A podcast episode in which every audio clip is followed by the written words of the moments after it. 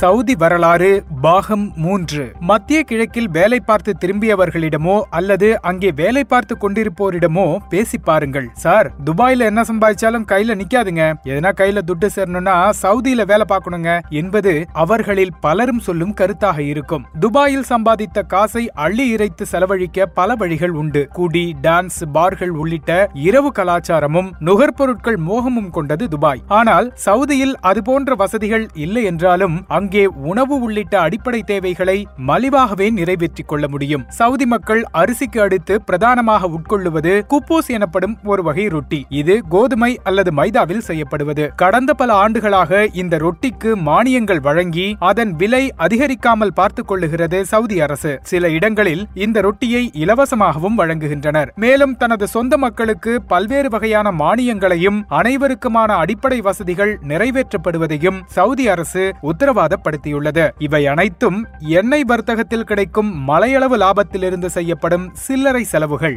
வஹாபிய கடுங்கோட்பாட்டு வாதத்தை கொண்டு கலாச்சார ரீதியிலும் இவ்வாறான சில்லறை மானியங்களை கொண்டு பொருளாதார ரீதியிலும் மக்களை கட்டுப்பாட்டுக்குள் வைத்துள்ளது சவுதி அரசு. சவுதியின் மொத்த உள்நாட்டு உற்பத்தியில் எண்பத்தைந்து சதவீதம் கச்சா எண்ணெய் மற்றும் அதை சார்ந்த தொழில்களிலிருந்து கிடைக்கிறது. அதே நேரம் சவுதியின் எண்ணெய் பொருளாதார சார்பு மூன்று அம்சங்களில் ஆபத்தை எதிர்நோக்கியுள்ளது. முதலாவதாக புவி வெப்பமடைதல் காற்று மாசு உள்ளிட்ட சூழலியல் அபாயங்கள். காற்று மாசடைவதையும் தவிர்க்க நம்மிடம் மின்சார வாகனங்களுக்கு மாறிவிடுமாறு அரசுகள் சொல்ல துவங்கிவிட்டன. அதன் பொருட்டு அடுத்த சில ஆண்டுகளிலேயே பெட்ரோலிய பொருட்களின் நுகர்வு பெருமளவு குறைந்துவிடும். இரண்டாவதாக தற்போதைய ஒபெக் நாடுகளின் நிலத்தடி கச்சா எண்ணெயின் இருப்பு மிக வேகமாக குறைந்து வருகிறது. இதை பீக்காயில் கிரைசிஸ் என்று சொல்கின்றனர். அடுத்த மூன்று அல்லது நான்கு பத்தாண்டுகளில் இந்த நாடுகளின் நிலத்தடி கச்சா எண்ணெய் முற்றிலுமாக வறண்டுவிடும் என்று கூறுகின்றனர் நிலவியல் வல்லுநர்கள். இதில் அதிகம் பாதிக்கப்பட போவது சவுதி அரேபியாதான். மூன்றாவதாக அமெரிக்கா தனது சொந்த எண்ணெய் உற்பத்தியை மெல்ல மெல்ல அதிகரிக்க துவங்கிவிட்டது. இன்னும் சில ஆண்டுகளில் தனது மத்திய கிழக்கு சார்பை குறைத்துக் கொள்வதை நோக்கி அமெரிக்கா நடைபோட துவங்கிவிட்டது. சவுதி அரச குடும்பத்தை சேர்ந்தவர்கள் அமெரிக்கா மற்றும் ஐரோப்பிய நாடுகளில் பெருமளவிற்கு முதலீடு செய்துள்ளனர். குறிப்பாக அமெரிக்காவின் சிலிக்கான் வேலியை சேர்ந்த நிறுவனங்கள் உள்கட்டமைப்புகள் வங்கிகள் நிதி மூலதன நிறுவனங்கள் அமெரிக்க பங்கு சந்தை அமெரிக்காவை மையமாக கொண்டு இயங்கும் தேசங்கடந்த பன்னாட்டு தொழிற்கழகங்கள் ஊடகங்கள் ஹாலிவுட் ஸ்டுடியோக்கள் என்று வகை தொகையின்றி பல துறைகளில் டிரில்லியன் கணக்கான டாலர்களை முதலீடு செய்துள்ளனர். சவுதியில் இரண்டாயிரத்தி பதினெட்டாம் ஆண்டு வரை சினிமாக்களுக்கு தடை இருந்தது. ஆனால் அதற்கு முன்பாகவே இந்த பாலைவன ராஜ்யம் ஹாலிவுட் லட்சியங்களை கொண்டிருந்தது. எண்ணெய் பொருளாதாரத்திற்கு மாற்றாக தன்னை ஒரு திரைப்பட மையமாக மாற்றும் வகையில் பொழுதுபோக்கு துறையில் சவுதி அறுபத்தி நான்கு பில்லியன் டாலரை முதலீடு செய்திருக்கிறது.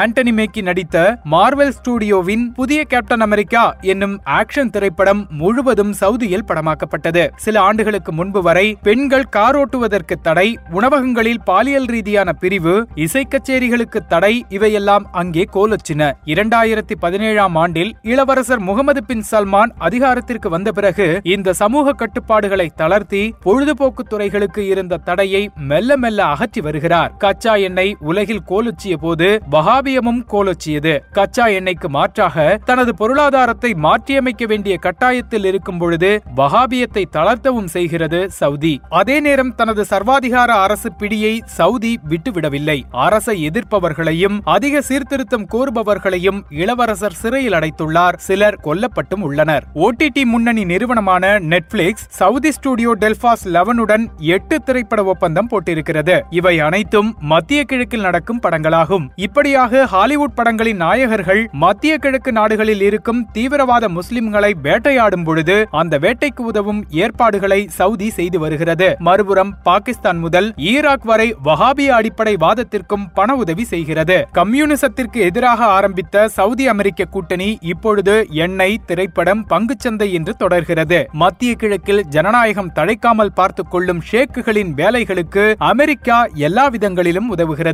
மறுபுறம் உலகிற்கு ஜனநாயகத்தை போதிக்கவும் செய்கிறது. அமெரிக்காவில் படிக்கும் வெளிநாட்டு மாணவர்களில் நான்காவது பெரிய நாடு சவுதியாகும். அமெரிக்காவில் படிக்கும் ஒரு மாணவன் என்ன விதமான சூழலில் இருப்பார் என்பதை நீங்களே கற்பனை செய்து கொள்ளலாம். அமெரிக்காவில் இருந்து அதிக ஆயுதங்களை கொள்முதல் செய்யும் நாடாகவும் சவுதி இருக்கிறது. ஒரு புறம் முதலீடு மறுபுறம் அந்த முதலீடு ஆயுதங்களாக மாறி சவுதி பணம் மீண்டும் சவுதிக்கே ஆயுதங்களாக திரும்புகிறது. உலகில் இருக்கும் அரசு குடும்பங்களில் ஒன்று புள்ளி நான்கு டிரில்லியன் டாலர் சொத்துக்களை வைத்திருக்கும் சவுதி அரச குடும்பம்தான் நம்பர் ஒன் மறுபுறம் இருபது சதவீதம் மக்கள் வறுமையில் வாழ்கின்றனர். ஒரு கோடிக்கும் மேற்பட்ட வெளிநாட்டவர் சவுதியில் பணிபுரிகின்றனர். இதில் தொழிலாளிகளாக இருக்கும் வெளிநாட்டவரின் நிலைமை அப்படி ஒன்றும் மேம்பட்டது இல்லை. அமெரிக்கா தப்பித்தவறி காலிடறி கீழே சரிந்தால் முதலில் தரையில் விழுவது அரபு ஷேக்குகளாகத்தான் இருப்பார்கள். தாங்கள் கீழே விழுந்தாவது அமெரிக்காவின் வீழ்ச்சியை தடுக்க வேண்டிய நெருக்கடி சவுதி அரச குடும்பத்திற்கு உள்ளது. எனவே யாரெல்லாம் அமெரிக்காவின் எதிரியோ அவர்களெல்லாம் சவுதியின் எதிரி. அதேபோல் யாரெல்லாம் அமெரிக்காவின் நண்பர்களோ அவர்களெல்லாம் சவுதியின் நண்பர்கள். அப்படியென்றால் இஸ்ரேல் அமெரிக்காவின் நண்பன் என்றால் சவுதிக்கும் நண்பனா? என்ற கேள்வி எழலாம். ஆமாம் சவுதிக்கும் இஸ்ரேலுக்கும் உறவு உண்டு. என்ன ஒன்று? வெளியில் சொல்லிக் கொள்ள முடியாத அளவுக்கு கள்ள உறவு. சமீபத்தில் இஸ்ரேலின் உளவு மென்பொருளான பெகாசஸை வாங்கி அதை சிவில் சமூக பிரதிநிதிகளுக்கு எதிராக பல நாடுகள் பயன்படுத்திய விவகாரம் சர்வதேச ஊடகங்களில் அம்பலப்படுத்தப்பட்டது உங்களுக்கு நினைவிருக்கலாம். அதில் ஒரு நாடு சவுதி. இத்தனைக்கும் பெகாசஸ் நிறுவனம் இஸ்ரேல் அரசு அனுமதிக்கும் அரசுகளுக்கு மட்டுமே தனது உளவு மென்பொருளை விற்கும் என்பது குறிப்பிடத்தக்கது. அவ்வாறு இஸ்ரேலிடமிருந்து வாங்கிய மென்பொருளை கொண்டு உளவு பார்த்துதான் சவுதியை விமர்சித்து வந்த பத்திரிகையாளர் கசோகி துருக்கியில் கொல்லப்பட்டார். அந்த கொலையில் சவுதி இளவரசருக்கு நேரடியாக தொடர்பிருக்கும் விஷயங்கள் எல்லாம் சர்வதேச ஊடகங்களில் வெளியானது. ஆனாலும் அமெரிக்கா தனது இளைய பங்காளியான சவுதியை விட்டுக் கொடுக்கவில்லை. சரி இஸ்ரேலுடன் சவுதி இவ்வாறு அண்டர் த டேபிள் டீலிங் வைத்துக் கொண்டிருப்பதை வஹாபிகள் எவ்வாறு சகித்துக் கொண்டு மௌனமாக இருக்கிறார்கள்? வஹாபியத்தின் அடிப்படையிலேயே யூத வெறுப்பும் இஸ்ரேல் எதிர்ப்பும் உள்ளதே?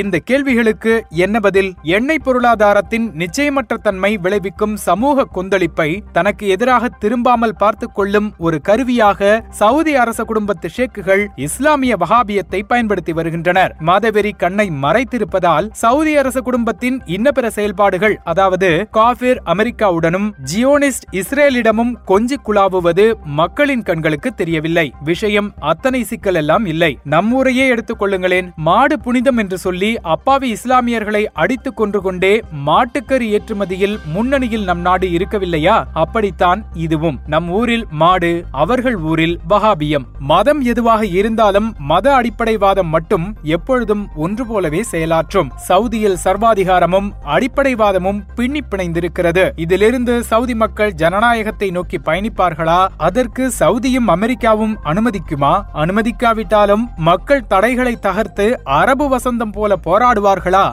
பொறுத்திருந்து பார்ப்போம்.